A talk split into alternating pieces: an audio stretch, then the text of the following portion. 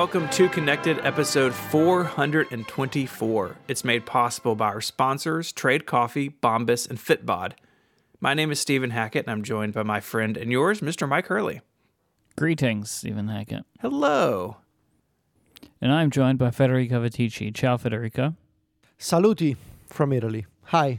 That well, you said greetings, and it only felt appropriate. Ah, it's like the more fancy.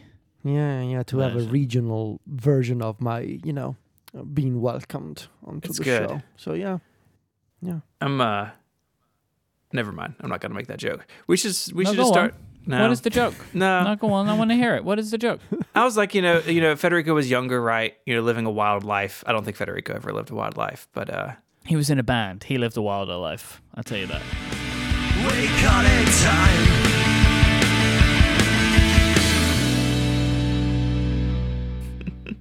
out of the three of us, Federico was the most wild. I Uh-huh. don't know if this surprises y'all. I never really partied. Does that does that come as a surprise? Does not surprise me, no. I gotta say, Stephen, you strike me as a person with potential for a midlife crisis. Oh, wait, d- hang on a second, Federico. Do you think that those 13 iMacs weren't one? no, no, I'm talking Porsche midlife crisis. You know, like that. Stephen buying a bike, you know, that kind of stuff. like a motorbike, I think like a yeah, Harley. yeah. Hmm. Yeah, yeah, exactly like that. You know, like Steve, like young Steve Jobs on a Harley type midlife crisis.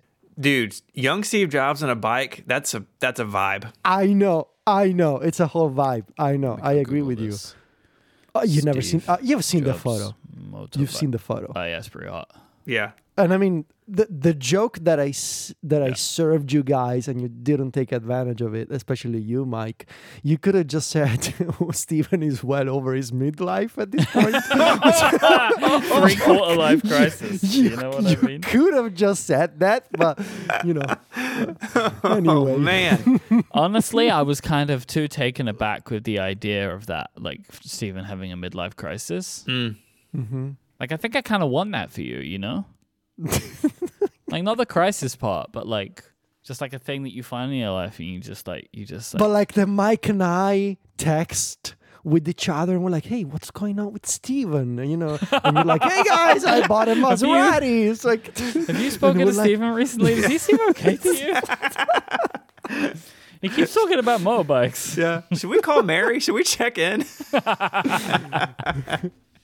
like I, ca- I, ca- I would kind of love for that to be a thing, but without damaging consequences. You know, Right. Yes, exactly. Just- I found just one. like a, a period of like three Yeah. to four months, and then your family is gonna have an intervention, and everything's gonna go back to normal. No, I don't like- want it to get to intervention. You know what I mean? Really? Like I want it to be mm. something that like the family just like, oh, Stephen, here he goes again. You know what I mean? And then they just like it's left at that. Yeah. Did they just reluctantly accept him for the things he's doing now? Mm, okay, Hmm. Maybe not even reluctantly. They're just like, here he it's goes. just they're Yeah. just fine. He's now he's now a motorcycle guy. Yeah, Yeah. He wasn't, and now he is. But anyway, what was the joke? My joke was gonna be when you were younger, you know, like you sent a text, right? Like a you up kind of text. Uh-huh. Yeah. Saluti that booty.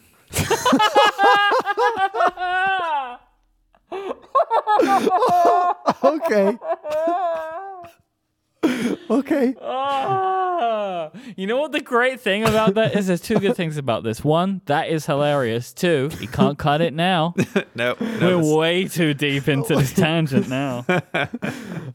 I I I salute you, Stephen. Well done. Thank you. We Didn't know you you, had in this in you. I can salute you. well done. Well done. Okay. That's one to be proud of. Honestly, you should be proud of that. I think I, th- I actually think Stephen may have just started his midlife crisis. I think that's it. Maybe it starts li- it starts with this. Yeah, that's the beginning. Mm-hmm. An off the cuff joke on a podcast. Yep. And uh, we'll see what it, where it goes from here. I've got good news, Mike. The Apple polishing cloth is no longer reserved for people like Mr. Viticci, who are quoted often in the New York Times, because it is one. it is on sale for seventeen forty nine for Amazon Prime members. I I have one. Wow, big money, Hurley. You have one. Mine came. My no, I, I do, but it came for free with my six thousand dollar display. Yeah, display. because that's big money. I just bought one when it came on sale with the MacBook Pro because I was like, oh, maybe I want that. Like I, I ended up buying it before it was a meme, right? Like I just just added it to the mm. cart because it was suggested. I was like, oh yeah, I might want to clean the screen. But it's actually, I think, a terrible cloth for cleaning the screen. It's way too much friction. Yeah, it, it- it does have friction. Yes. so You're only supposed to use one side of it. Wait, what? Let me get mine out. No. Hold on. Yeah, I think you're What just you supposed to use the side without the Apple logo. No. Don't they feel slightly different? No, hold on. Maybe I'm making this You're up. making me, s- Hang on, I'm you're gonna making me, No, they feel the same. I don't know what K-base. you're talking you're making me second guess the Apple cloth here. polish. No, because if they made a cloth which has only works on one side, that's the worst product ever made. It's not a two-sided cloth, Stephen. It's it's it's a cloth. It's reversible. Yeah, man, I'm trying it's, to find it's one piece of material. Hmm. Trying to find Like Apple. it, like it doesn't have like a cloth. th- Does a cloth have sides? Well, I mean, this one does have the one side that has the Apple logo on it, right? Mm. So I guess it does have sides. Yeah. I don't know. Does it feel the same though? Let me see. Okay. There are directions on how to clean the polishing cloth. No, I don't think it has sides. No, they're, the, the sides are not different. They're Okay. not different. I thought they were, but maybe this. not. Maybe not. Maybe one of them feels different because that's where you sprayed some cleaning product or something. Yeah. I don't know. Or you just did all of the polishing of the one side of the cloth, and now you've worn it away. It is a nice cloth. Put that back in the drawer. Anyways, on to regular follow up. Uh, Federico, last week you you mentioned kind of offhanded that you were going to try to hook up an Apple TV to your studio display, and I was wondering if you had gotten to that because we had some emails about what you were how you were going to make that work. Yeah, I still have not done it because I figured I'm gonna buy a separate Apple TV for the office. Uh, I don't want to unplug uh, the ones that I have in the bedroom and living room because it's a whole mess of cables, and I just I I would prefer not to touch them right now. Uh, but the I can tell you that I will try this soon. I will get one of the new Apple TVs um, for the office. The adapter that I have, it's called a Club 3D adapter, uh, which is not like a great name, I know, but it's the name of this company. It's Club 3D. The model I I have, it's called the Club 3D. Let me see. hmm Where is it? Club 3D. Oh my god, how many things do I buy on Amazon? Club 3D CAC 1336 is the the it's like the new version that supports up to 4K at 120 hertz or if you are real fancy 8K at 30 hertz which I don't know anybody with an 8K display but you can choose between these two modes. Uh, again that's the Club 3D ad, uh, it's called an active adapter uh, CAC 1336 it came out I think this summer. Um, and it's got an HDMI in uh, plug on one side and a USB C uh, port on the other side. And it's very clearly labeled. It's got arrows that say uh, source on one end and display on the other end. The idea is that you can plug this into your Apple TV, then run a Thunderbolt cable from the adapter to the studio display and it should work. The only downside that I already know of because I did my research is that audio will not work. Mm. You will not be able to pass audio to the studio display speakers, which means you will either have to have a HomePod minis or something on your desk or just use AirPods. But that so uh, that's not a concern for us because the idea was that we are going to use my office as a spare bedroom if we have a guest. Um, and it's easy enough to i mean i am going to have i think in the near well next year i'm going to have new homepods uh, anyway. And also we are going to provide our guests i suppose with complimentary headphones for when they're staying over if they want to watch something before bed that's part of the full-on teachy service over here so so so that's not a that's not a bother Here's your goodie bag. yes It has some HiFiMan, something, something, something. you know, only the best. Uh, not giving HiFiMan to guess. It's uh, AirPods Max, and they're engraved with the initials, and you get to keep them after your trip. Uh, that's that's that's nice. Um, I think John's really going to like it. Because face it, this is John's spare bedroom, right? Like that's who you're building this for. or- and my and my and my mom's, I suppose. Uh, Hopefully at different times. but yeah, well, I mean that's that's the hope. Um, so yeah, I have the adapter.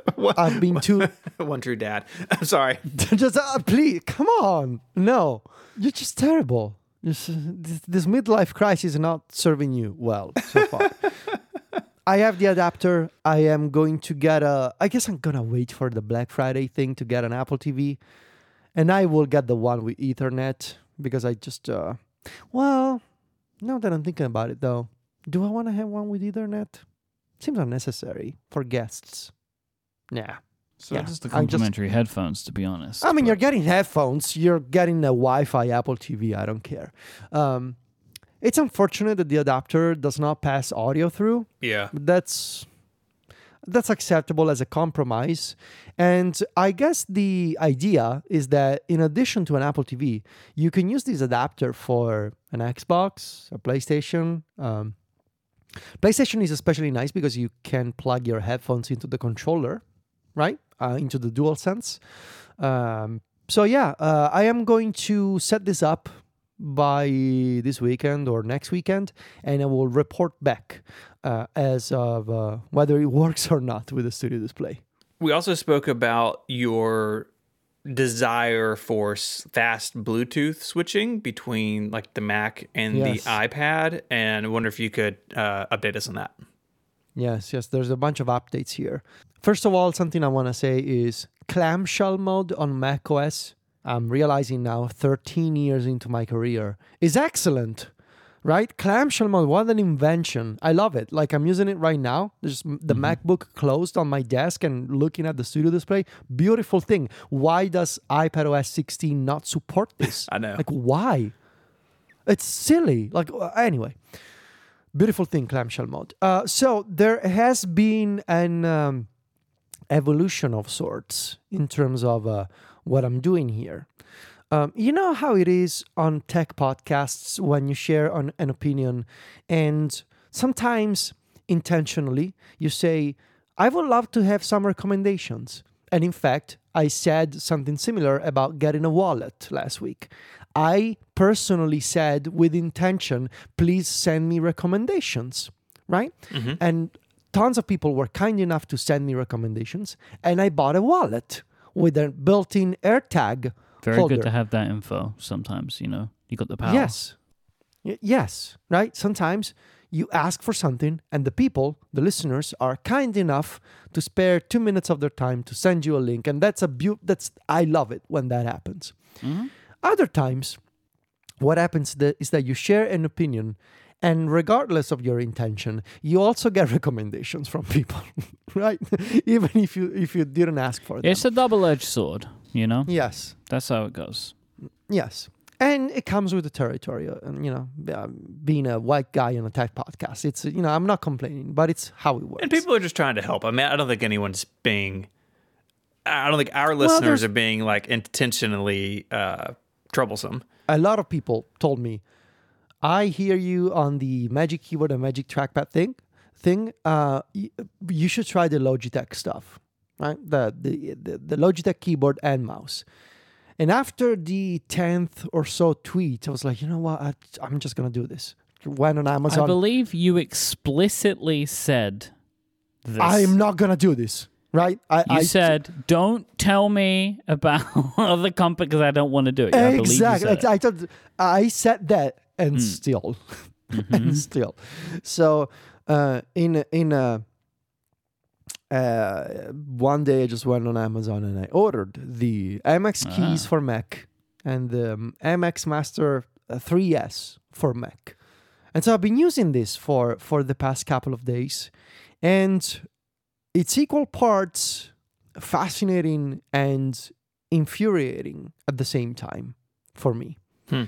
And there's a bunch of things that I just wanted to mention here um, because I, I they're just uh, opinions that I saved today as I was preparing this for this show. Um, the first thing I will mention is that coming from a trackpad, after years of trackpad, right? First with the Magic Keyboard for iPad, which came out in 2020, and then with the external Magic Trackpad, going to a mouse scroll wheel is horrible. The scrolling is terrible. Like it's choppy and it doesn't feel as smooth as scrolling with the Magic Trackpad. It doesn't support the rubber banding uh, type scrolling. Like it just it it goes up and up or down and down and but it doesn't it's not like one fluid motion when you're scrolling with the mouse wheel. It's terrible. Like and I don't know how to describe it but it doesn't feel as nice as the Magic Trackpad.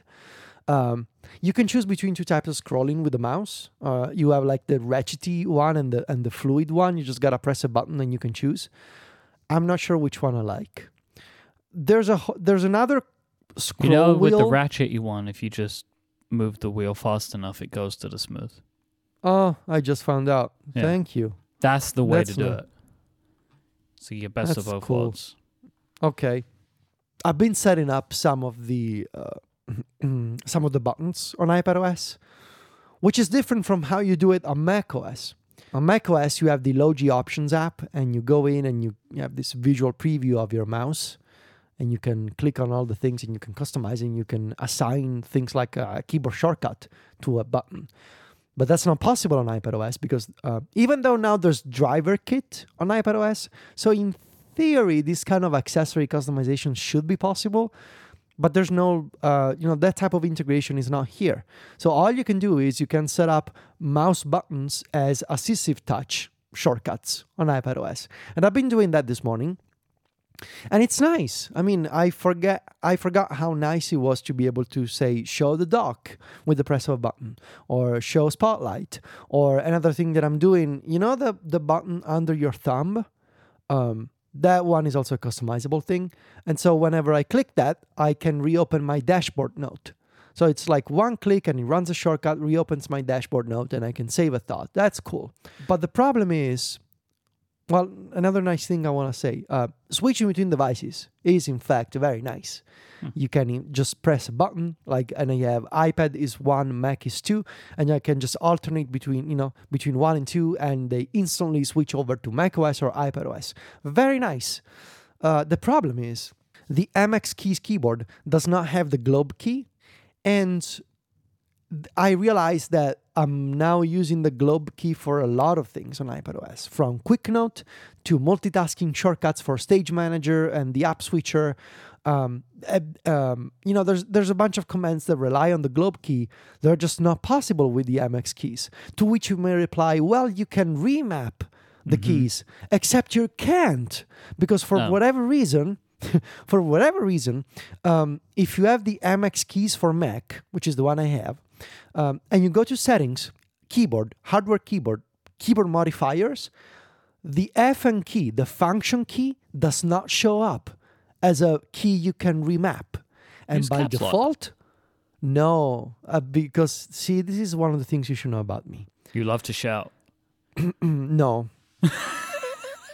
I was never I was never formally taught how to use a keyboard. Uh huh. Okay. So I do I feel kind of ashamed to confess this. On I wasn't on- either. Yeah, me neither. Okay, but well, you guys are better than me. What can I tell you? Well, how? Because I how do are we some- better than you? I do something that is wrong and ugly, but I do it. in- Okay. Like still knowing that it's not something I should do. And the thing I do Talk about a midlife crisis. for what well for a silly reason that I know. Okay, here it goes. I use the caps lock as a shift key. So whenever I need to do like an uppercase key, instead of pressing shift, I press caps lock. So I see the light. And then I turn it off again. I never use the shift key. What? So if you're I'm typing sorry. your name, Yes. caps, I do. F, I caps. do caps. F cap. Yeah. Wow. Yep. I've been doing that forever.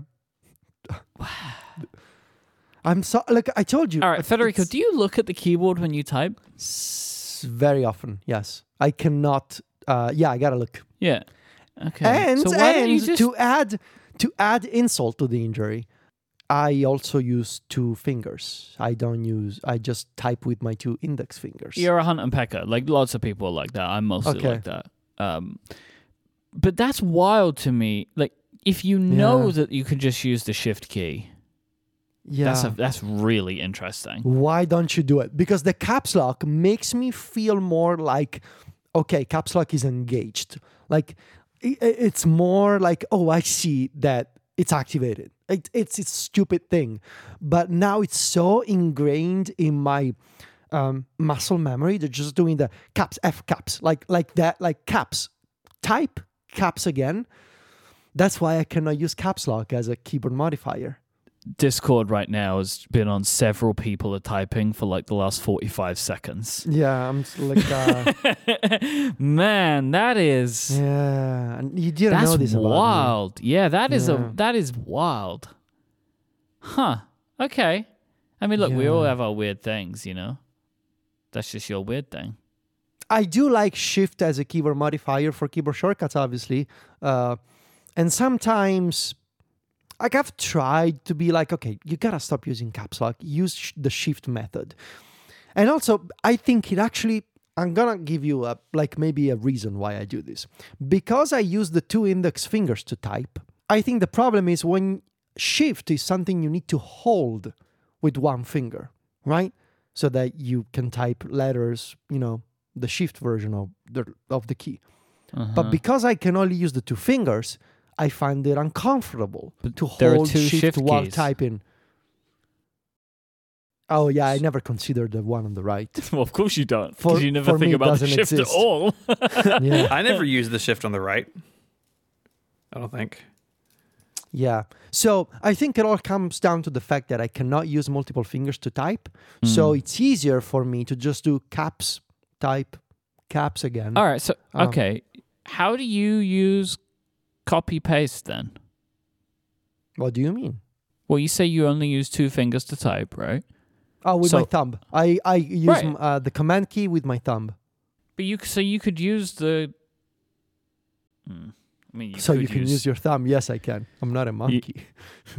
Well, I mean, the way you're describing it right now, Federico, I'm not sure. You know what I mean? You're saying you can only Well- ever use two keys, two fingers at a time. so well, I, don't I, mean, what are you gonna do? Use your thumb to to click shift on the left? Like that's super uncomfortable. Command is at the bottom. Also, spacebar. I I press the spacebar with my thumb yeah, because it's at the Same. bottom. Yep. So like, Ev- uh, yeah. uh, that's where you're supposed to do it. Um, yeah, okay. I mean, I I mostly use two fingers, but not completely, and I do use like my pinky finger to hit modifiers. Like I'll use my pinky to hit shift. yeah. I See, that's way too fancy for me. Federico, I feel this is um. I feel like I can't believe how long I've known you, and I have seen you type many times Mhm. and never noticed this caps lock thing. Wow, that's wild. I man. do. I do. I mean, and look, I've, I've been writing for 13 years, so it's Mm-hmm. you know, it's, it's not like this has gotten in the way of creating content for me. Sure. But I do a bunch of weird things with the keyboard, and I realize that, like sometimes, like for example, sometimes um, when I'm when I'm typing a word wrong, instead of just backspacing to fix the the one letter I got wrong, I delete the entire word and start over. That's. That's yeah. I mean, I it's you know That's fine. Like I don't Mm. It's think that not op- one's much of a thing. Like it just depends how long the word is, but but yeah the the caps lock thing I know that it's very that's not weirder than the caps lock thing. I don't think you're gonna beat that. no yeah that's I, I know that the caps lock thing is weird but anyway as I was saying I wanted to remap the the function key yeah I wanted to remap the fu- Oh, I just love how far off we got, and now we're like, oh no, we got to come back. There was a there was a secondary point. the point, point was uh, the the MX Keys Mini. I really like it. Well, it's not the key. Is it called the Keys Mini? Probably. Um, it doesn't have a globe key, and it turns out that over the past couple of years, a bunch of iPadOS and macOS functionality involves the globe key, and not having the globe key sucks. And not be, and you should be able to remap the FN key to act as a globe key, but it's not working. So Logitech, you should fix this. I don't understand why this is the case. What else can I tell you? I don't know where this is going. Uh, I kept the boxes for the keyboard and the mouse because it, uh, there's a good chance that I'll send them back to Amazon. I, I have a question for. Someone, yeah, The mouse. What do you think of the, the mouse click? Because I have the new 2S with the silent mouse click, and I think it's awesome. I love it. I love that they made it quieter because I used to have uh, years ago before before iPad OS 13, I had the the what is it the 2S I think I had, and it's got it, it had the clicky the clicky click. You know, it's like it's like felt- made you feel like made you feel like working at a government office every time you were clicking the mouse. Um, but now it doesn't do that anymore. It's so quieter. It's much more elegant. I love it. Um, and I so yeah, it, it feels nice. Clicking things feels nice. Pressing the buttons feels great for running shortcuts and accessing iPadOS features. The scrolling is horrible.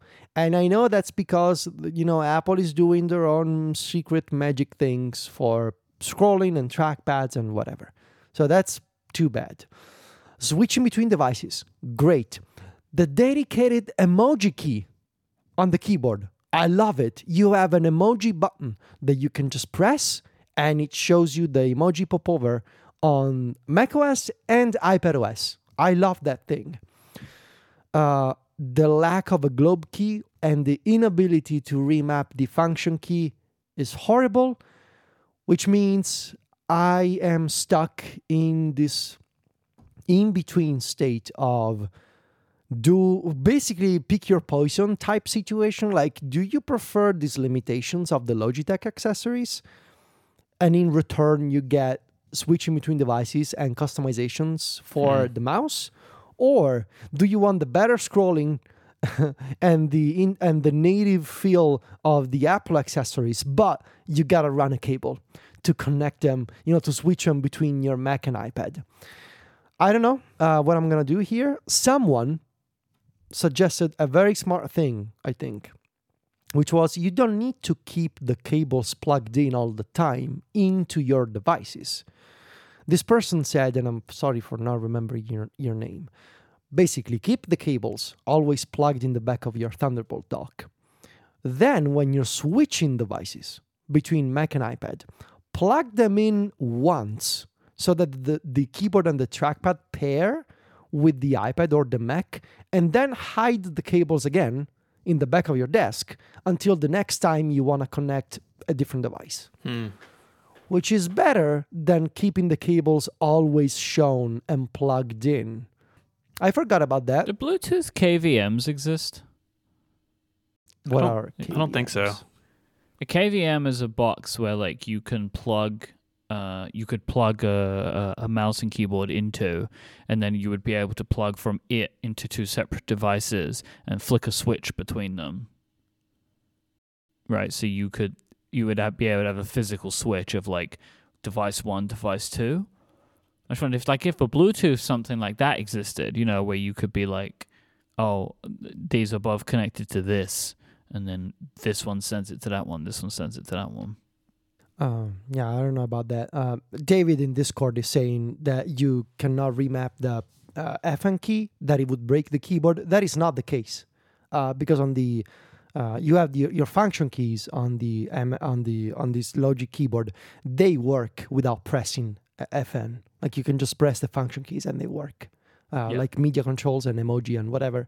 So uh, and other keyboards they let you they let you remap. Who needs function keys? yeah, but but uh, really you can It's just like, press oh, them once. I'm pressing F9 all the time, man. I'm just like F9 in, yeah, you know? just like Who needs them? yeah. So I don't know. I, I don't know what I'm gonna do, but I I, am using this right now. Um, I don't. Un- I I basically I need to understand what I hate more, the limitations of the Logi stuff, or the cables. So yeah, uh, we'll decide. Uh, within a couple of weeks, I guess, until I can, until I have time to return this on Amazon. And lastly, uh, Federico, you spoke about how long mail took to open, and listener Ryan yes. sent in a link to a MacRumors forum, and it seems to have fixed your issue. Ryan, thank you. This worked like a charm, and uh, mail is now incredibly fast. I've never been so efficient at opening mail until your trick came along. This is beautiful. It's all. It involved uh, deleting a cache a cache file somewhere, which I just uh, I I did what the MacRumors person said, and I did that and it worked. A properties.plist file apparently, and uh, yeah, now Mail is. You made Mail great again. I guess is what I'm trying to say. This episode of Connected is brought to you by Trade Coffee. The holidays are approaching, so it's time to start thinking about what you're going to gift your loved ones. If you're looking for something to get the, even the hardest person to shop for on your list, look no further than a personalized coffee subscription from Trade Coffee. This makes it so simple for you to discover new coffees and make your best cup of coffee at home every day. Because Trade partners with the nation's top rated independent roasters to send you coffee that they know you love, fresh to your home and on your preferred schedule. Whether you already know what you like or you're new to specialty coffee and need some help, Trade makes it easy and convenient to discover new coffees. Mike, tell me about your experience with Trade Coffee. I like new coffee, right? I, I like to experience coffee from different places, but I don't know what those places are, right? How am I going to find the places? Trade helps me do that. So they work with a bunch of roasters and they send me some interesting stuff. And then at the same time, I'm not only having great coffee, I'm finding out about new roasteries that I didn't know about before. It's great. Trade Coffee is the perfect gift for loved ones. They make it easy with their digital gifting options for last minute shoppers or their coffee and equipment bundles for something under the tree. Treat yourself or the coffee lover in your life with Trade Coffee this holiday season. Right now, Trade is offering our listeners a total of $30 off a subscription and access to limited time holiday specials at drinktrade.com slash connected. That's D-R-I-N-K T-R-A-D-E, drinktrade.com slash connected for $30 off. Our thanks to Trade Coffee for their support of the show and Relay FM. We like talking about weird chargers on the show, and this Anker 3 in 1 really caught my eye. It's a charging cube. So I put this in the show notes a couple of days ago. And then uh, I opened it this morning, and there's a note from Federico that you got one. It's beautiful. I love this thing, man. It's it's it. I mean, first of all, it's a cube, right? So you know that it's gonna be a good product when it's cube shaped, It's true. right? Name a single cube shaped bad product. I can't. They don't exist. You can't. Everything that is cube shaped, cube shaped is perfect. I mean, ice cubes. The cube. You know, GameCube. The cube Apple made. The uh, I the the, the. Mac. This was charger. No. It was bad. It looked good, but it was a bad computer. no. No. The next cube. Can be. It cannot be because they're cubes. So what can this charge? Because when you look at it, it's kind of hard to work out. I think because like things like fold open and slide out. Yeah. So what does it do? Yes. So um, it it's a MagSafe certified accessory. So it's not like uh, Qi charging masquerading as MagSafe. This is proper MagSafe. So it can charge at what's the what's the charging rate for MagSafe? 15. 20? 15? Yeah. It does that. Uh, it comes with a 30 watt adapter in the box. So thank you, Anker, for doing that. Um, so here's how it works. By default, it's all closed. It looks like a cube, and there's a hinge in the front of it that you use to fold open the stand, the MagSafe part where you're gonna drop your phone, and it stands upright. Right, so I'm doing this now. I fold it open. The base, I guess, the upper part of the cube folds open. Then it becomes a MagSafe charging stand for your phone. Once that is folded open, in the back, right, there's a charging pad for Qi charging. That's where you can place your AirPods case, right? So your AirPods they go beneath the phone in the back of the cube. Then on the right side, this reminds me of that viral tweet of the guy showing off a desk with all those buttons. You guys have seen that video. And then you press this button and this drawer comes out. you know what I'm what talking you're about. talking about. No, you know what I'm talking about. It's that viral tweet from like two weeks ago. Like the guy showing off this crazy complicated desk with a bunch this. of with a bunch of hidden compartments. I haven't seen this. No, it's a great video of like I don't know what it is, like a local TV commercial or something mm. from the 80s or the 90s. It's an old video. And it's like there's this guy showing off like a wooden desk and it's like and then and then you press this button and this drawer comes out and want to hide your objects well you place this other button and this compartment opens up it's a, it's a good table oh come on it's a great video you gotta you I'm gotta waiting watch for that video. someone in Discord to find it, but But anyway I don't know it. Once you folded that open, you press a button on the right side of this cube, and the Apple Watch charger comes out. It's like a tray. Like you you push and it comes out, and it's got a, a charging puck for the Apple Watch. It's lo- like this thing is lovely. It, I really really like it. The one complaint I have is that I guess in order to make it a, a cube, so it's gotta be even on all sides, I suppose. I do wish it was just a tiny bit taller because the 14 Pro Max is like floating just above my desk, like one millimeter above my desk. like it's just you. It's basically touching the surface of the desk, and I do wish it was a bit higher. Similarly, it's a bit strange to um, put the Apple Watch on the puck because you need to close the the the watch band on itself, and even when you do that, you can tell that it's like it could have used like one centimeter more in terms of height. But uh, otherwise, this is like I saw this at, at the Apple Store, got it right away.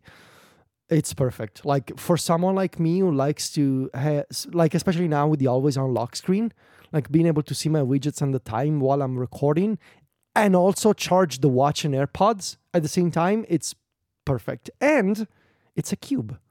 Um, and now I will find the video. I'm finding it. I found it. Someone, someone put it. In, no, no, but that's not Discord. it. That's not it. That's that's a parody. No, that's not it. Oh, really?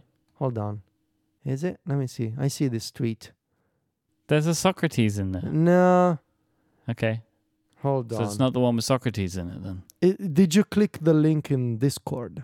Yeah, Yeah, that's not it. That's not it. It's an older video. this cube to me so ugly. Like Oh my god. I don't want this thing sitting on my desk, like on my bedside table. Where do you have this? On my desk. Obviously. It's ugly. It's so ugly. It's so utilitarian and like to me not not a fun way. That's thank you, thank you, BG on Discord. That's the video. All right, I'll watch this video. then. That's the video. That's the original. Yeah. and the music. is the I same love the desk. music. though. Well, it might be the same desk, but the guy, Mm. the original guy, has has a different energy. And I love using the gloves. I love the use of the gloves to open all the secret compartments. this is hilarious. Well, I feel like if you have a desk with secret compartments, you need gloves. They Yeah. just go hand in hand. I just love that he's that he's talking and the very nice lady she's like doing the job for him. Which is like I don't understand the I don't understand the setup. Why is the guy just explaining and the other person is doing the actual work with gloves? I Have you met men? That sounds about right. yes, I guess that's the answer. Yeah. But yes, so the, the the vibe of this charger is that, and then you press a button and this happens. Yeah, I love it, and it's a cube. Man, that is wild. That video is wild. Apple has shipped emergency SOS via satellite if you have an iPhone 14 and you live in the United States. It is coming to France, Germany, Ireland, and UK in December. Federico, don't get into any emergency situations, I guess. Ah, too too too late. I'm already in danger. so there was a oh my cube is falling on me there was a newsroom article uh, there are a couple videos i just seen had two we're gonna have in the show notes one uh, giving a demo and the other she interviewed some people from apple about it which is really interesting this just popped up in ios 16.1 there there wasn't a software update like it didn't come with 16.2 it just wasn't there and then it was so i guess they had some sort of flag hiding it and they said yes you can you can have it now uh, it works basically the way that we expected, the way Apple uh, said that it would. But what's cool is in the settings application, there is a demo. And so you can go find that and it turns your cellular off and it tells you to point your phone to a satellite and then it does a demonstration of how the text messages work. So uh, I did this. It found a satellite in about 20 seconds. Assu- and I'm assuming, actually, I shouldn't assume that. I don't know if the demo actually talks to a satellite or I just was waving my phone around like an idiot because it told me to, but it tells you aim your phone here and it, you know, was connected, quote unquote. Um, and then you could send messages, which took about 10 seconds to, to send. Again, a demonstration. I don't think they actually went anywhere. But I thought it was really interesting that they had that so you can kind of be familiar with the user interface before, you know, God forbid you need it. Well, it's also smart because people will try and use it, right? Right. If you don't put the demo in there, and then you're just going to be flooding these contact centers, right? I see. I think that's why they put it in there. It's just so like it stops YouTubers from contacting emergency services for four days. I watched iJustine's video where it looks like she's doing a vi- like a it's it's in Apple Park I think is where she's doing It is. the like yeah. And she's funny. I was like, oh, I'm in the middle of nowhere. And the camera like pans over real quick to show you Apple Park. and like there's also just like the people that she's with just keep giggling which is also very funny because she is being very funny in the video like it's actually very good so like the two videos one's the interview one's the demo and like the UI it looks so smart or it's, and I don't know how they're doing it right where it's like just turn left the satellite's over there like I don't and then like when you're sending the when you actually get to the point where you're sending text messages which I didn't know I thought it was all pre-canned stuff but you get to a certain point where you do start sending actual written messages. I think that there's two modes. What what would a I'm what would a pre-canned uh, satel- uh, satellite message look like? Help! I'm stuck.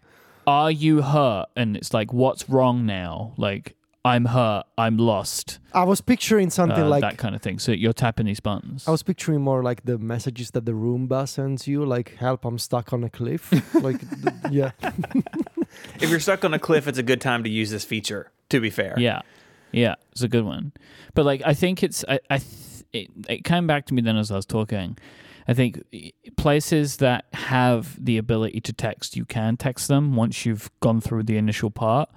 But places where they rely on phone calls, it's like you're relaying it and then then to Apple, right, or like to a relay center, and they're passing it along. So maybe it's not. Te- but like, it was really interesting that when you're doing those text messages, there's like this uh, compact UI of the satellite connection thing. So you can be texting and it can be like, hey, turn left now, the satellite's moved. And I think it's a fascinating piece of technology that they've built here.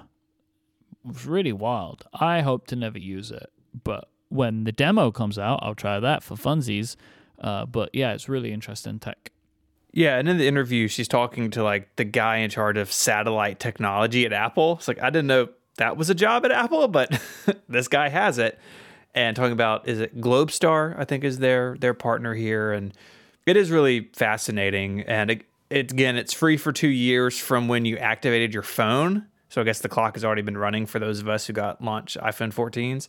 It's still no information about what it looks like, like it would cost moving forward. But mm-hmm. I could see myself very easily, like if we're going on like this summer, when my wife and I were in Colorado, right? Like hiking in a bunch of very remote areas. If I could turn this on for a month, I would have it on during that trip, right? I don't need it day to day. So I'm hopeful that whatever this looks like uh, when it's a paid service, that it has a lot of flexibility. And my guess is that it will, that it'll be something you can basically turn on and off, maybe like iPad data, kind of. So, uh, but yeah, it's here. And again, hopefully no one has to use it. But if it's, but I feel better. It's, like the car crash detection. I feel better knowing that uh, I've got a device that has this capability.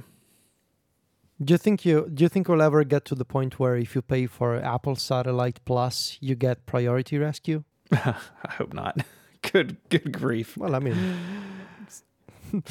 I actually it's an idea. No, I, I think that I, I think not at at a certain point you'll be able to have less ads through iCloud Plus, and I could certainly imagine it's like oh, and satellite detection. Like Hmm. They already have the thing. I think it's part of iCloud Plus where there's like the when you die thing, right? That's part of iCloud Plus. No, I think that's no, I think that's just part of all iCloud. You have a legacy contact. I think, but don't they have a different thing? Mm, I'm gonna look into that. Mm, I No, think they do have the when you die thing. Like I don't know what the name is. but Legacy Contact is the name, I think. I don't think it's when It's, you no, die. it's called When You Die. No, it's called when you, the when you die feature. The When You Die thing from Apple. It's Mm-hmm. it's hyphenated. The when you Mhm. die feature. Yeah. This episode of Connected is also made possible by Bombas.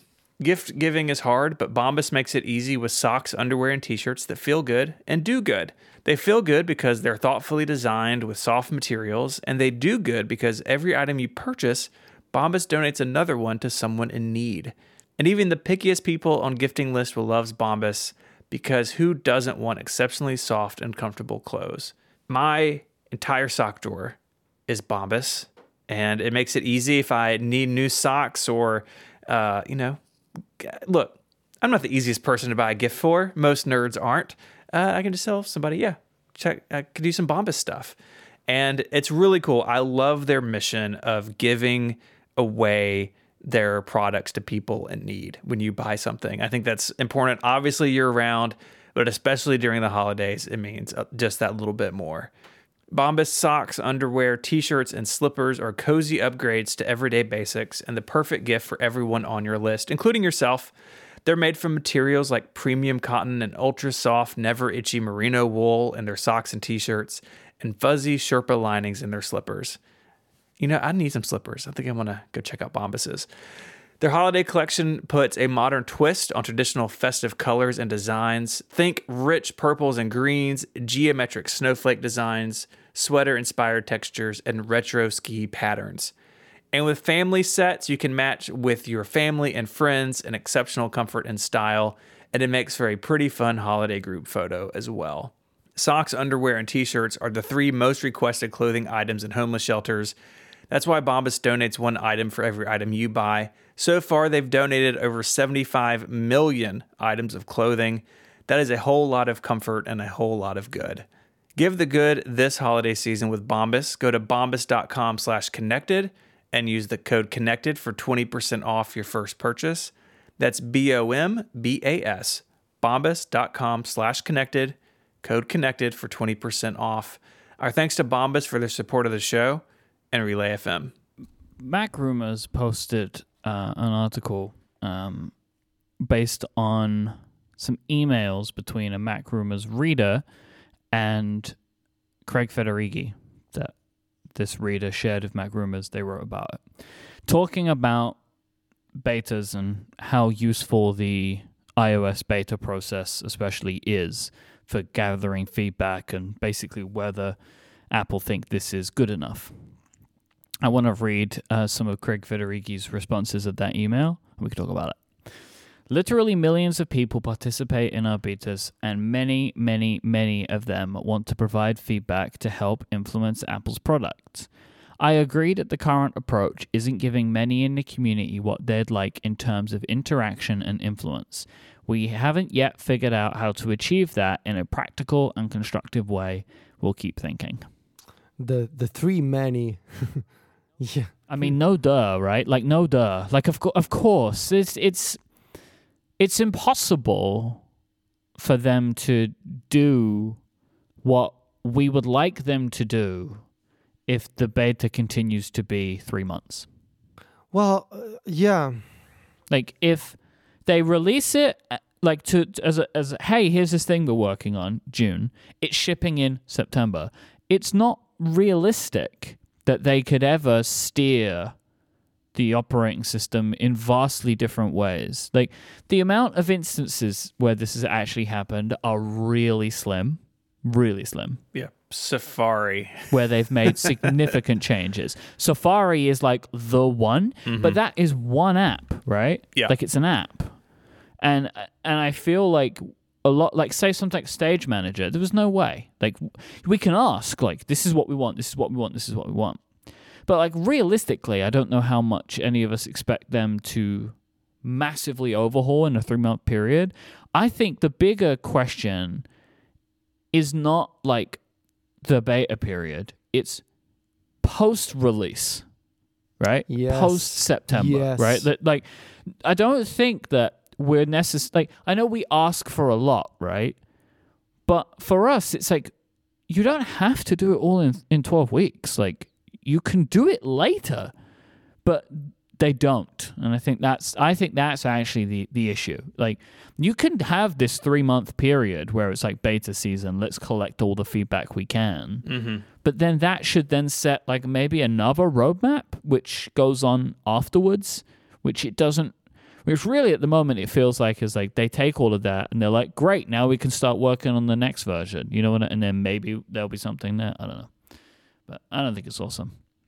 I, I feel like there's fundamentally so there's many things to unpack here in this statement. The first thing I'm gonna say is that I find the timing of this response very fascinating. Uh, I do believe that these so the, these emails that sometimes Apple executives they send out to seemingly random people, uh, they are sent to just uh, random folks, but I think they are, and this is my personal belief, I think they are carefully handpicked for PR reasons.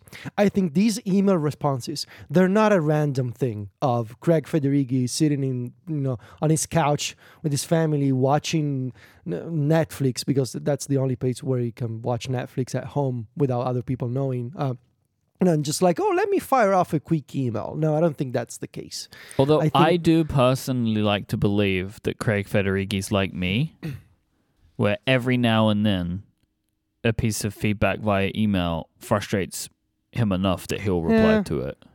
I Like, think all of I don't things- believe it's true. I believe you're correct. I just like to think that he, he's like me, where like every now and then, like he, ju- you know, most of the time, the the emails that are just like blind criticism, you just delete them, like I do. But every now and then, just meets you at the wrong time, and you're like, you know what? I'm gonna give this person a piece of my mind. you know what I mean? And then off, off he goes. I like to believe Yeah. that's the case. Probably. I mean, we we we hear about this every summer, right? Where you, you hear from people from within Apple of like, please send your feedback in in June. It's like, dude, I've had this installed three days. Like, I, I need more time than that to find find issues I want to report on. Very clearly, this is a a- knock-on effect, I guess, of their 12-month OS release cycle, which they've been on for you know a long time now, and it's uh, it's a real uh, it's a real mess. So yeah, I, I do wonder if I think there are two main questions here. The first one is what does Apple think is valuable in the beta program? Because I'm concerned that they only see the beta program as a sort of let's make sure that this thing doesn't crash type of service. Because I feel like a fundamental question that Apple needs to ask themselves is do we value feedback from people when it comes to the design direction of something or feature suggestions. Like the, the first thing they need to understand because when they say when, when craig says we haven't yet figured out how to achieve that in a practical constructive way we'll keep thinking. I think you should keep thinking about whether the feedback from people is as valuable as whatever your designers at human interface team come up with because i do have a feeling that sometimes you file a feedback request and they're like oh yeah that's interesting we'll think about it and they're like ah this person doesn't know anything about designing an operating system Whatever. yeah, that's a really good idea. yeah, yeah, yeah, yeah. Yeah, it's not. We're not talking about like Elon Musk saying interesting, you know, to people on Twitter when it comes to feature suggestions. Interesting. I'm they're gonna, like- I'm gonna think on that. and he actually does. Uh, but even the silliest ideas. Um, but this is like, oh yeah, interesting. We'll think about this, and then yeah, never to be heard from again. Um, so first of all, you need to ask yourself: do, do we value feedback from people beyond? Hey, this thing is crashing for me. Like, do you think there's value there? And the second question slash problem is I wonder if all of this is based on the underlying issue that everything that you file as a feedback to Apple arrives with a three month delay, basically. It's like the worst game of telephone ever, where you're filing feedback in June and you may or may not see a response to that at some point in August, right? I mean, we're seeing now changes to Stage Manager based on suggestions from f- five months ago.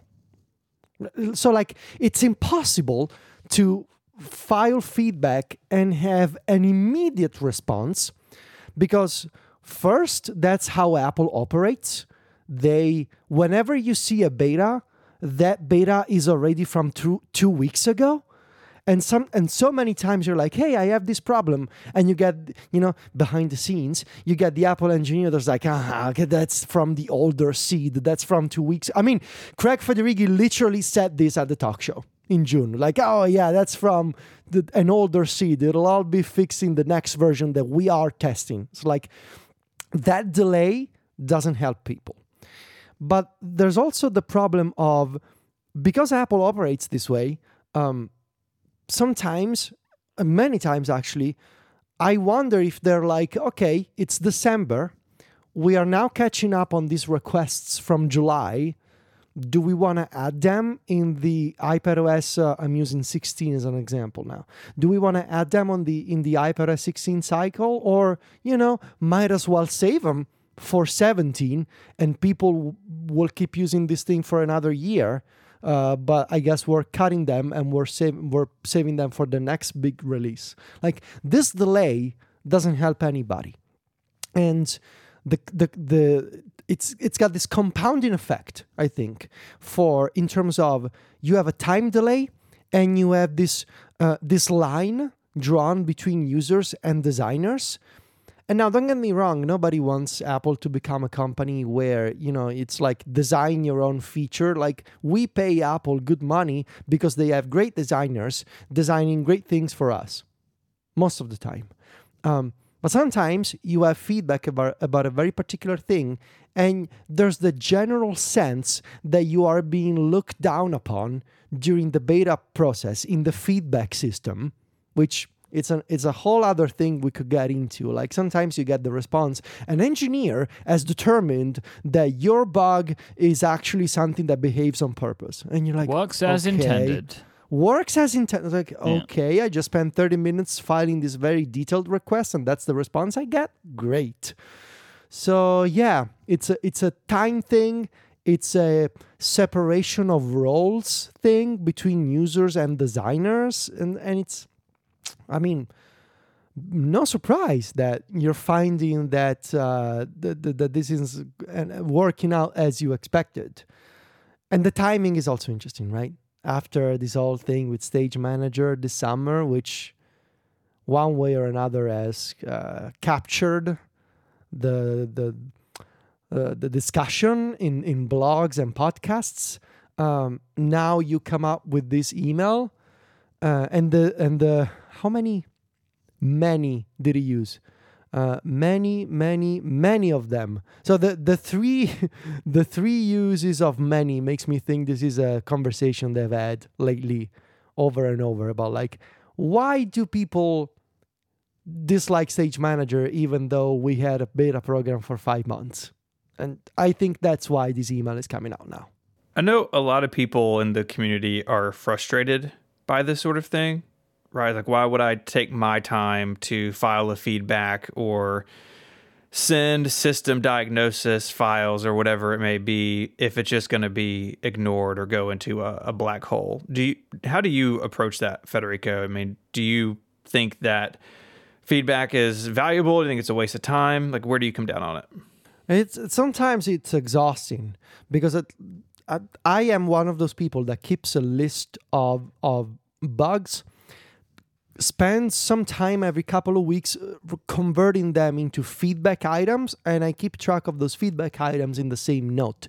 But I do this for a living, right? I literally write about this stuff, and I do this because in many cases it's in my own best interest to keep track of these feedback items and i should add i also have the privilege to be able to send these items behind the scenes to people who in theory should be able to work on them and for the right team at apple it works beautifully as a system. Now most people cannot do this right? Because th- they don't do what i do for a living.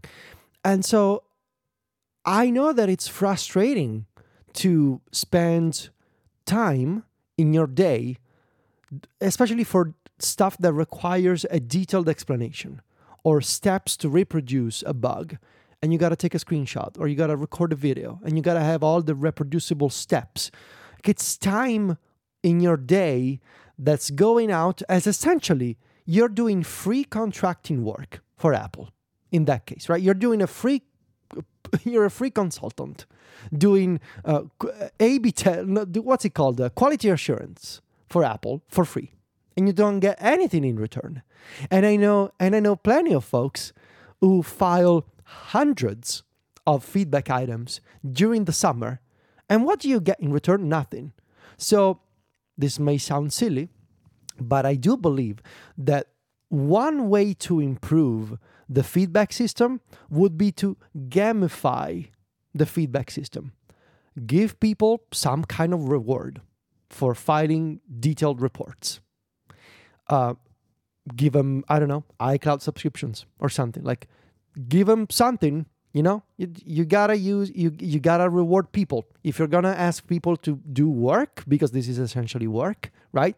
Uh, you, you're telling them, I give you the privilege of testing software in advance, and we would like you to file feedback. In return, have this little prize for you. This may sound silly, but trust me, it's not. Like uh I mean not the same, but it reminds me of like the bug bounty programs or whatever. Like and and I know it's because of security, blah blah blah blah blah. Like right, like and I get the Ah, idea it's the that same idea. if no, but it's like if you tell us and don't sell it to a bad actor, blah like I get it, but but it's still it's like a thing where maybe people are more willing, even if it's for less Mhm. money, because they're still compensated for their time and effort by filling in the paperwork or whatever. Exactly. Great point. Uh, but then it's also the matter of how you deal with this internally, right? And we can know exactly how radar or now feedback works internally, but from our point of view, looks like a bit of a mess. Sometimes you get a you get a you get a response years, and I'm not exaggerating this. Sometimes you get a response years after you open the feedback item, totally out of the blue, be like, "Uh, engineering has determined that uh, this works as intended. I got an email like this uh, a couple of months ago for something that I filed in 2019. like just how how does this work exactly? Like is it like cleaning out the attic? Like how does it work? Sometimes there's a person that goes in there like oh let me dust off these feedback items and see what comes out. Like it just feels kind of random from the outside. And i gotta imagine that it also feels and looks kind of random from the inside. I think it needs to be uh, some rethinking is in order here um, but the bigger question that they should ask themselves um, especially when, when it's like i agree that the current approach isn't giving many uh, what they like in terms of interaction and influence I think that word, this is why I find this email so fascinating. The use of the word influence is interesting. Like, so are you okay as a company with people, the, the regular folk, influencing you and your designers in your fancy lab? Is that okay? I think you should ask yourself this question like, are you okay with giving people the power of influencing you?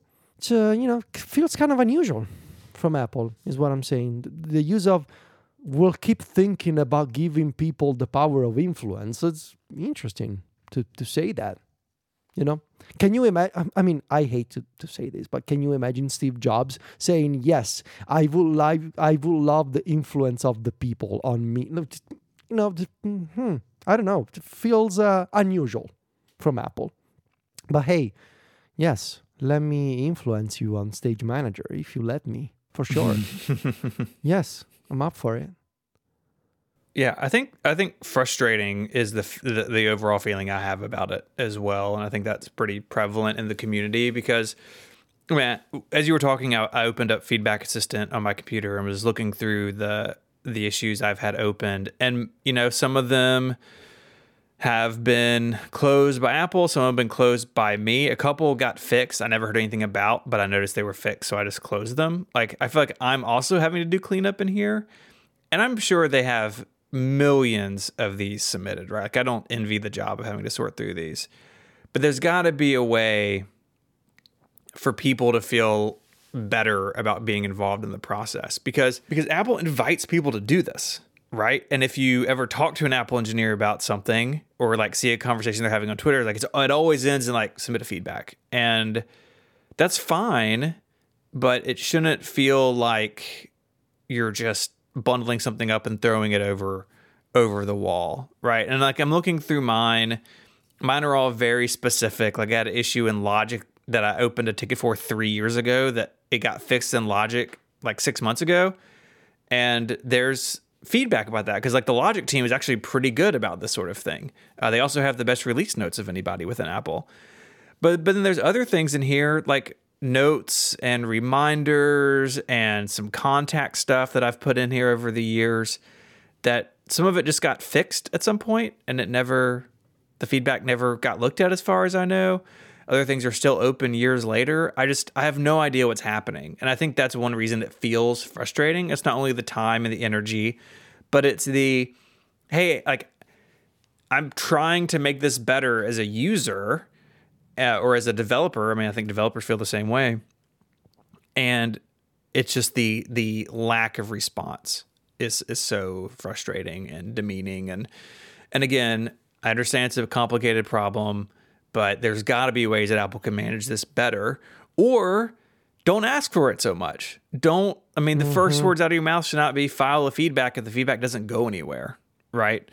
And I just I would I would I would feel less frustrated. I would feel more respected as someone who takes the time to do this if Apple was a bit more transparent about the process that takes place when you submit a feedback and that your tickets would get some sort of some sort of response, right? I mean, looking at this list, looking at things that I've written about a 512 pixels, the blog posts are what get things fixed not the tickets, right? And I I have the for about a year or so. If I if I write something like that, I put the feedback number in the blog post, and in the feedback I put the blog URL, and like somehow I've earned just enough credibility to like make that work sometimes for th- you know my like pet peeves, mostly in reminders.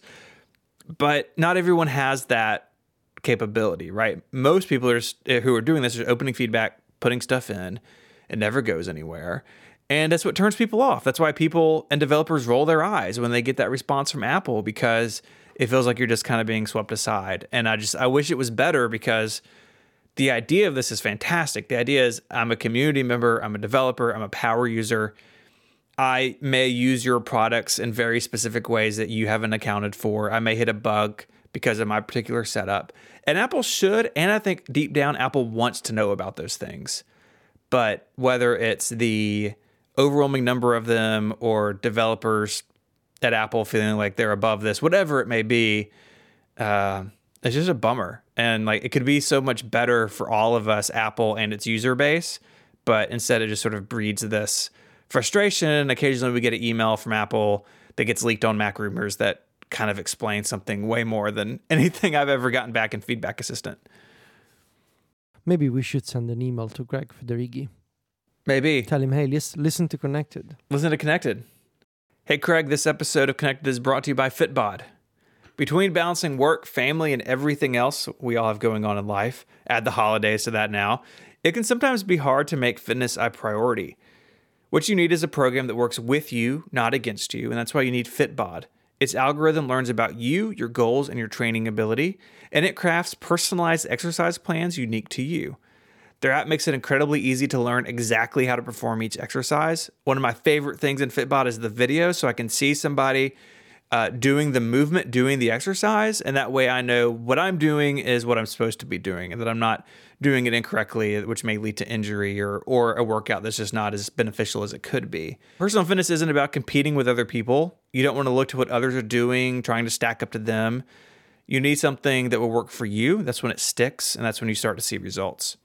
Fitbod uses data to create and adjust your dynamic fitness plan, and you'll have instant access to your own personalized routine in their fantastic app so you can make progress on your goals from anywhere. Uh, you can put in Fitbod the different equipment you have available to you. So if like you're traveling, you're at a hotel and you know, it's kind of a limited set of things. You can go in there and tell it, okay, I have access to this, and it will rebuild your exercise. You can do body weight only exercises, really flexible, so it can adapt to you wherever you are. Fitbod does so much work to make sure they customize things to suit you. They learn from your last workout, so your next workout will be even better, whether you're working out twice a day or twice a week. It even tracks muscle recovery to make sure your plan is balanced with a variety of exercises to make sure you're not overworking anything. The app is simple to use, it looks fantastic with an updated design, and it integrates with the Apple Watch, Wear OS smartwatches, and apps like Strava, Fitbit, and Apple Health. Personalized training can be expensive, but Fitbod is just $12.99 a month or $79.99 a year. You can get 25% off your membership by signing up at fitbod.me slash connected. So go there now, get your customized fitness plan at fitbod.me slash connected. That's F-I-T-B-O-D, fitbod.me slash connected for 25% off. Our thanks to Fitbod for the support of the show and Relay FM. So we're approaching the end of the year, and I saw a good article on Mac uh, MacRumors where they were saying like these are the things that should happen before the end of the year based on what Apple has previously told us in the past. So I'm going to pull out a couple of these, and then I think we might talk about some OS stuff as well, which we think is going to come based on betas. One of them is Apple Music Classical. Oh, yeah. No, that hasn't happened thing. yet. no, and when Apple bought it, I think last year, they said by the end of next year. Oh, So so, I it's looked gotta, into this. it's gotta happen. So the t- the clock suggests that by the end of 2022, Apple Music Classical should become a thing. What was the name of the company that they bought? Primephonic. Prime Phonic. Yeah. Yeah. So here's the. It's from August 2021. Uh, was the press release, and they say. Uh, Apple Music plans to launch a dedicated classical music app next year, combining Primephonic's classical user interface that fans have grown to love with more added features.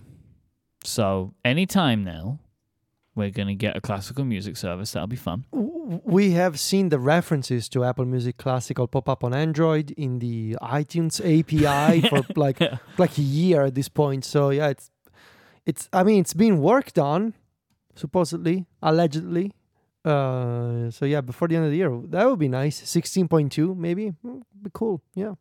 Friend of the show, the self service repair program, should be expanding to new countries. Nice. So it's just in the US, right? So they said like, oh, other products, and they had some Macs, and they're like, oh, also other countries. That has yet to happen, but who knows?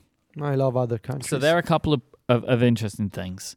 Uh, and then 16.2 has is been in beta, and I've got a couple of interesting features that are in 16.2.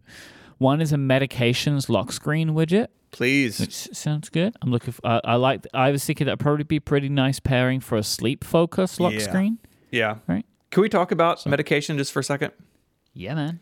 Uh, you said this on the excellent State of the Apps Cortex episode, which next time you have four hours, dear listener, go check it out. It's really good. Well, three hours and 22 minutes if you listen to the public show. Which is a record for a regularly published show. Yeah, by two minutes. Uh, yeah. Take that, John and Merlin. That's what Mike said. I, I don't think I said that. You but- did. well, you implied it. Well, it was implied. Yeah, I imply, uh, it is implied in the extra two minutes. Yeah. But you said this that you you want the medication notification to stand out more, mm-hmm.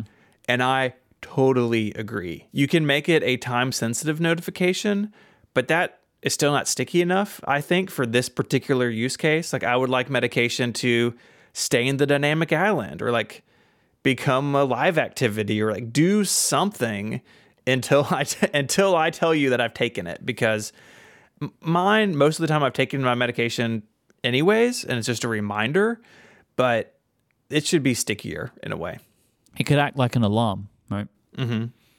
Like the alarms will just keep reminding you because you snooze them.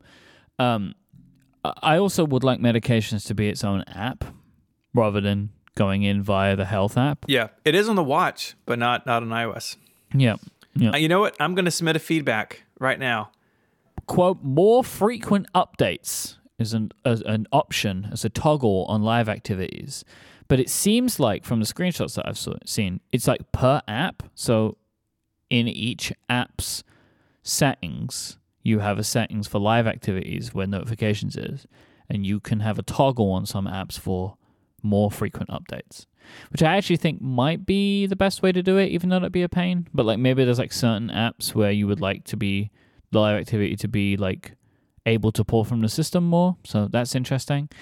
And then one that I'm surprised about is some new settings for the always on display. So there are two toggles. One is show wallpaper and one is show notifications. So you can turn off show wallpaper and then when you're in um, always on mode, it's just black with your widgets and notifications. Turn off notifications, it's just black with the time and the widgets. I enabled this right away. Ah, you're one of those people.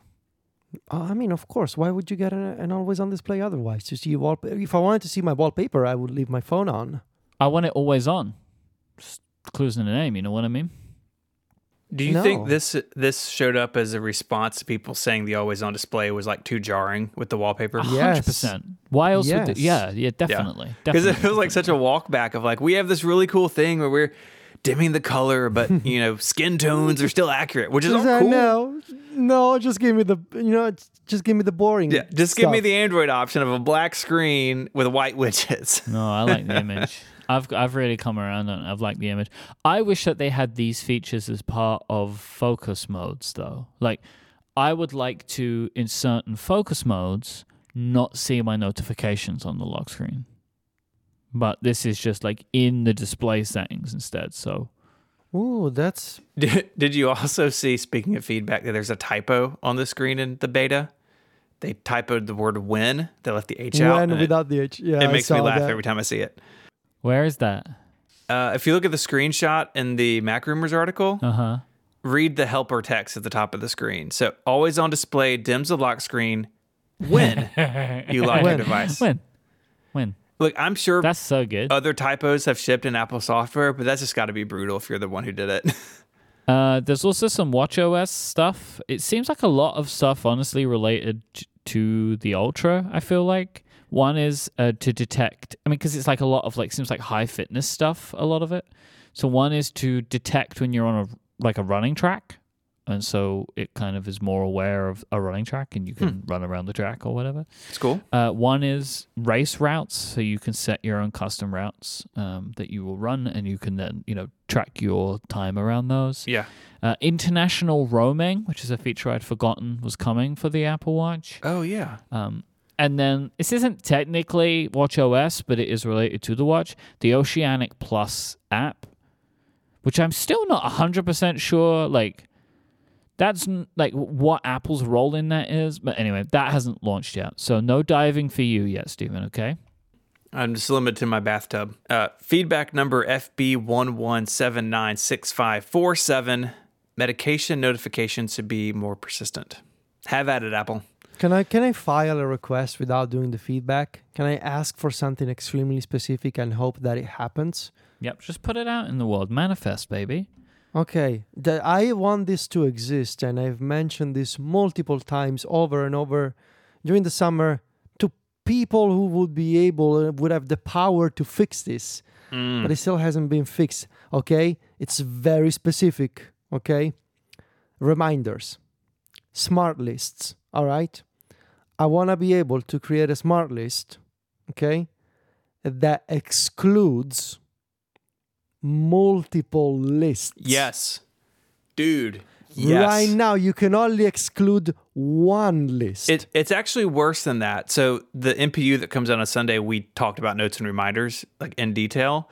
In reminders, you can only use a criteria type one time.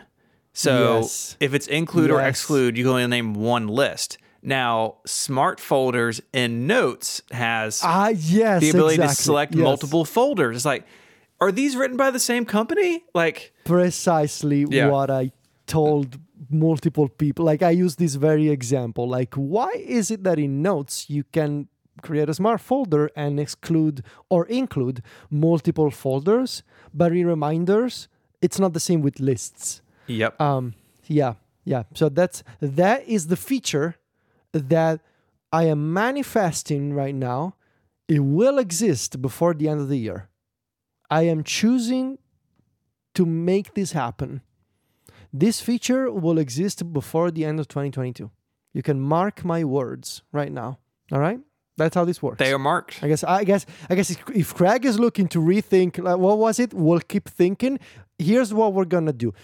Uh, people on podcasts will say things and they will happen.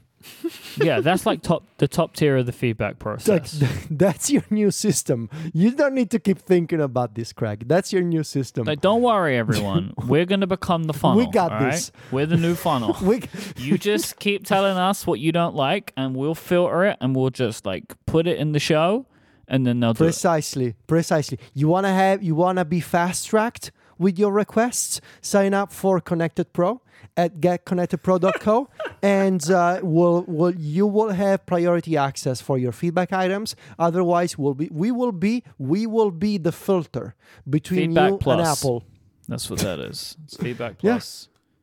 Just sign up at getconnectedpro.co, and you'll get fast feedback. so uh, Steven will get his medications stuff. I will get my smart list filters before the end of 2022. Guaranteed money back otherwise. What do I get? I don't know. Ask for something. Ask for something. I would like to be able to shift click on the dock and add an app to a current stage. Yes. Yes. There you Agreed. go. That's what I would like. Do it. Okay, we'll get that before the end of the year. Manifest, baby. Might be a little tricky with the holidays, but you know, end of the year slash uh, first two weeks of January. Yeah, you just got to work hard. Got to be hardcore. yeah. It's working That's for the way to Twitter. Yeah. Apple 2.0. All right. Everyone's going to be hardcore. Apple 2.0, three guys, one from Italy, one from the UK, another oh, from Oh, it's us. Tennessee. Yes, it's us. Uh, oh, okay. I wasn't Yeah, expecting us. that. All right. Apple 2.0 is taking feedback requests from three guys on a podcast that act as a funnel, Funnel. you know, We are the funnel. getting all getting the data from the people. You know, we we love the people. Power to the people. Power to the people. Power to the people. Just no fi- bots. That's Just what- people. Look, it's Love look, that. it's even cheaper. Instead of eight dollars, you pay five dollars for Yeah, Connected it's, Pro. it's cheaper. Yeah, that's a good point. cheaper, cheaper. Power to the people. Now everybody can file a feedback item. Yeah. Power to the people. Lastly, it doesn't look like we're getting any additional hardware products this year. I think everything we're still waiting on is software. Apple made a comment in their quarterly call a couple of weeks ago that their hardware lineup was set for the holidays, which is Apple's way of saying uh, if you're waiting to buy a MacBook, go ahead and buy it now because there's not any new ones coming. Uh, as some people have pointed out, that does push past the two year transition to Apple Silicon because we still Fake have news. no Mac Pro. Fake news. Me or Apple? uh, Apple. Come on, John Ternus. I had so much faith in you, man. I know. Where's the Mac This Pro? is how you do me. Don't like it. Pff, You know. I kept the wheels off my first Mac Pro. I mean, my Put on the new one. previous Mac Pro. Oh, you see that, Federico? Do you hear that? First Mac Pro. You know, Fed- Stephen, don't even lie to yourself and everyone else, right? Oh yeah. You know you're gonna do it. If it's a cube, You cube, know you're gonna do it. if it's a cube, I'm, I'm, yeah, I'll do It it. could be star shaped and you'd buy it. Like it doesn't even matter. I really man. like the Mac You're Studio. go- th- yeah, but so what? You had computers before. You know what I mean? You're Hmm. gonna buy it, and Mm-hmm. like, don't even, you know, just don't lie to everyone. yeah. It's, it's that not- could be my midlife crisis. Second Mac Pro. You could treat this computer like you treat your new watch, right? You can just get it and you can turn it around the wrong way Mm. and just have like the back facing towards you, Mm. which is effectively how you wear your watch now. If you want to find links to stuff we spoke about, head on over to the website relay.fm slash connected slash 424. While you're there, Oh, I just realized that was a that was a reference to Connected Pro, an unintentional reference to Connected Pro. I've lost track of what was in the show and what was in the it Pro was show. in Connected so- Pro. Yeah, we talked about my uh, watch orientation. Mm-hmm. While you're on the website relay.fm slash connected slash 424, there's two things that I would invite you to do. One, join Connected Pro. You get longer ad free versions of the show each and every week. It also comes with a bunch of cool relay perks like access to our members only Discord, a newsletter, some member only podcasts. It's a fantastic deal. Go check it out. Uh, you can also send us feedback or follow up. There's an email link there in the sidebar that comes to me and uh, that goes up in the in the follow up section in the show each week. So send us an email. You can find us all online. Mike hosts a bunch of other shows here on Relay FM. We already mentioned State of the Apps on Cortex, but go check that out. It really is. Uh, it was phenomenal. Really good job on that, Mike. You can follow Federico's work at macstories.net, where he's the editor in chief. Anything cool coming before the end of the year? You want to tease? Yes, yes, I am. a I'm lot actually of energy in that. Yes, finally somebody. a somebody lot of asks energy on this one. I am. finally, finally, waiting for this. someone wants to know my opinion on things on this show. Finally, I have a Now's the time. All right. So, Nine yeah, years um, in. This is your time. It's an eight-part course, How to Type by Federico. I Viticci. am launching a webinar. No. Uh, no, I've been working on version 3.1 of Apple Frames, which is actually done. I just need to write it up. Um, so maybe this week. I would really like it to be this week. Ideally next. But yeah, it's done. It's got a bunch of cool features. Um, it, I'm really happy with it. And here's what I'm gonna tell you. It's MacStories Selects time again. Mm. Oh, it's that time. Yeah, I forgot it's about that that. time we of the mentioned year the again. trophies. earlier. Is this the trophies one? It's or the trophies one. Yeah, because it didn't used to be called selects, right? Or did it? It was always called Selects. Oh, It, okay. well, the first edition did not have physical trophies. Um, this is our fifth MacStories Selects. And uh, we, John and I and Alex, are are finalizing our picks. We are opening up the Reader's Choice Award voting this Friday, and uh, yeah, things are happening. We are because we gotta we gotta finalize this before Thanksgiving, right? Because of the gotta work with the with the company that makes the trophies and delays blah blah blah. So yeah that's uh it's select season again and uh, that's exciting. And lastly that's why i was excited. Lastly i am thinking about what else i can do as one final big story um, before the end of the year for iPadOS 16 because as you may remember we left uh, things with stage manager but we didn't talk I'm using the royal we, we being me, didn't talk about the rest of iPadOS 16, right? So I kind of want to do something there Hmm. before the end of the year. Thank you for letting me share about my life. You're welcome. I'm very excited for Apple Frames 3.1. Very excited. Oh yeah, it's gonna be if you're into you know it's I basically made Apple Frames scriptable, which is neat. Like I made you can now make shortcuts for this shortcut, which will make more sense. Yo, dog. Well, will make more sense. Nice, nice. Uh, you can find my writing at 512pixels.net and also host uh, Mac Power Users here on Relay FM. Like we said, the episode coming Sunday is about notes and reminders. Really happy with how that came out. So if you're exploring those apps, uh, go check out that episode when it comes out. I'd like to thank our sponsors this week. They are Trade Coffee, Bombas, and Fitbod. And until next time, guys, say goodbye. Arrivederci. I'm going on vacation now. Uh, I'll see you later. Bye. Bye, y'all.